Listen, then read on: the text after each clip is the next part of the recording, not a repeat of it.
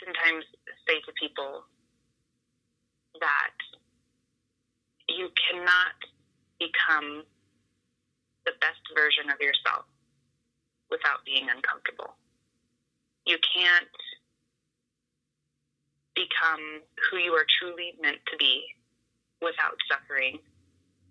And so if you're in the dark, if you're struggling to breathe, if you feel like you can't eat, just know that on the other side of this, you will get there. That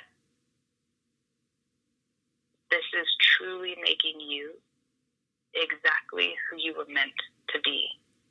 So grab onto this opportunity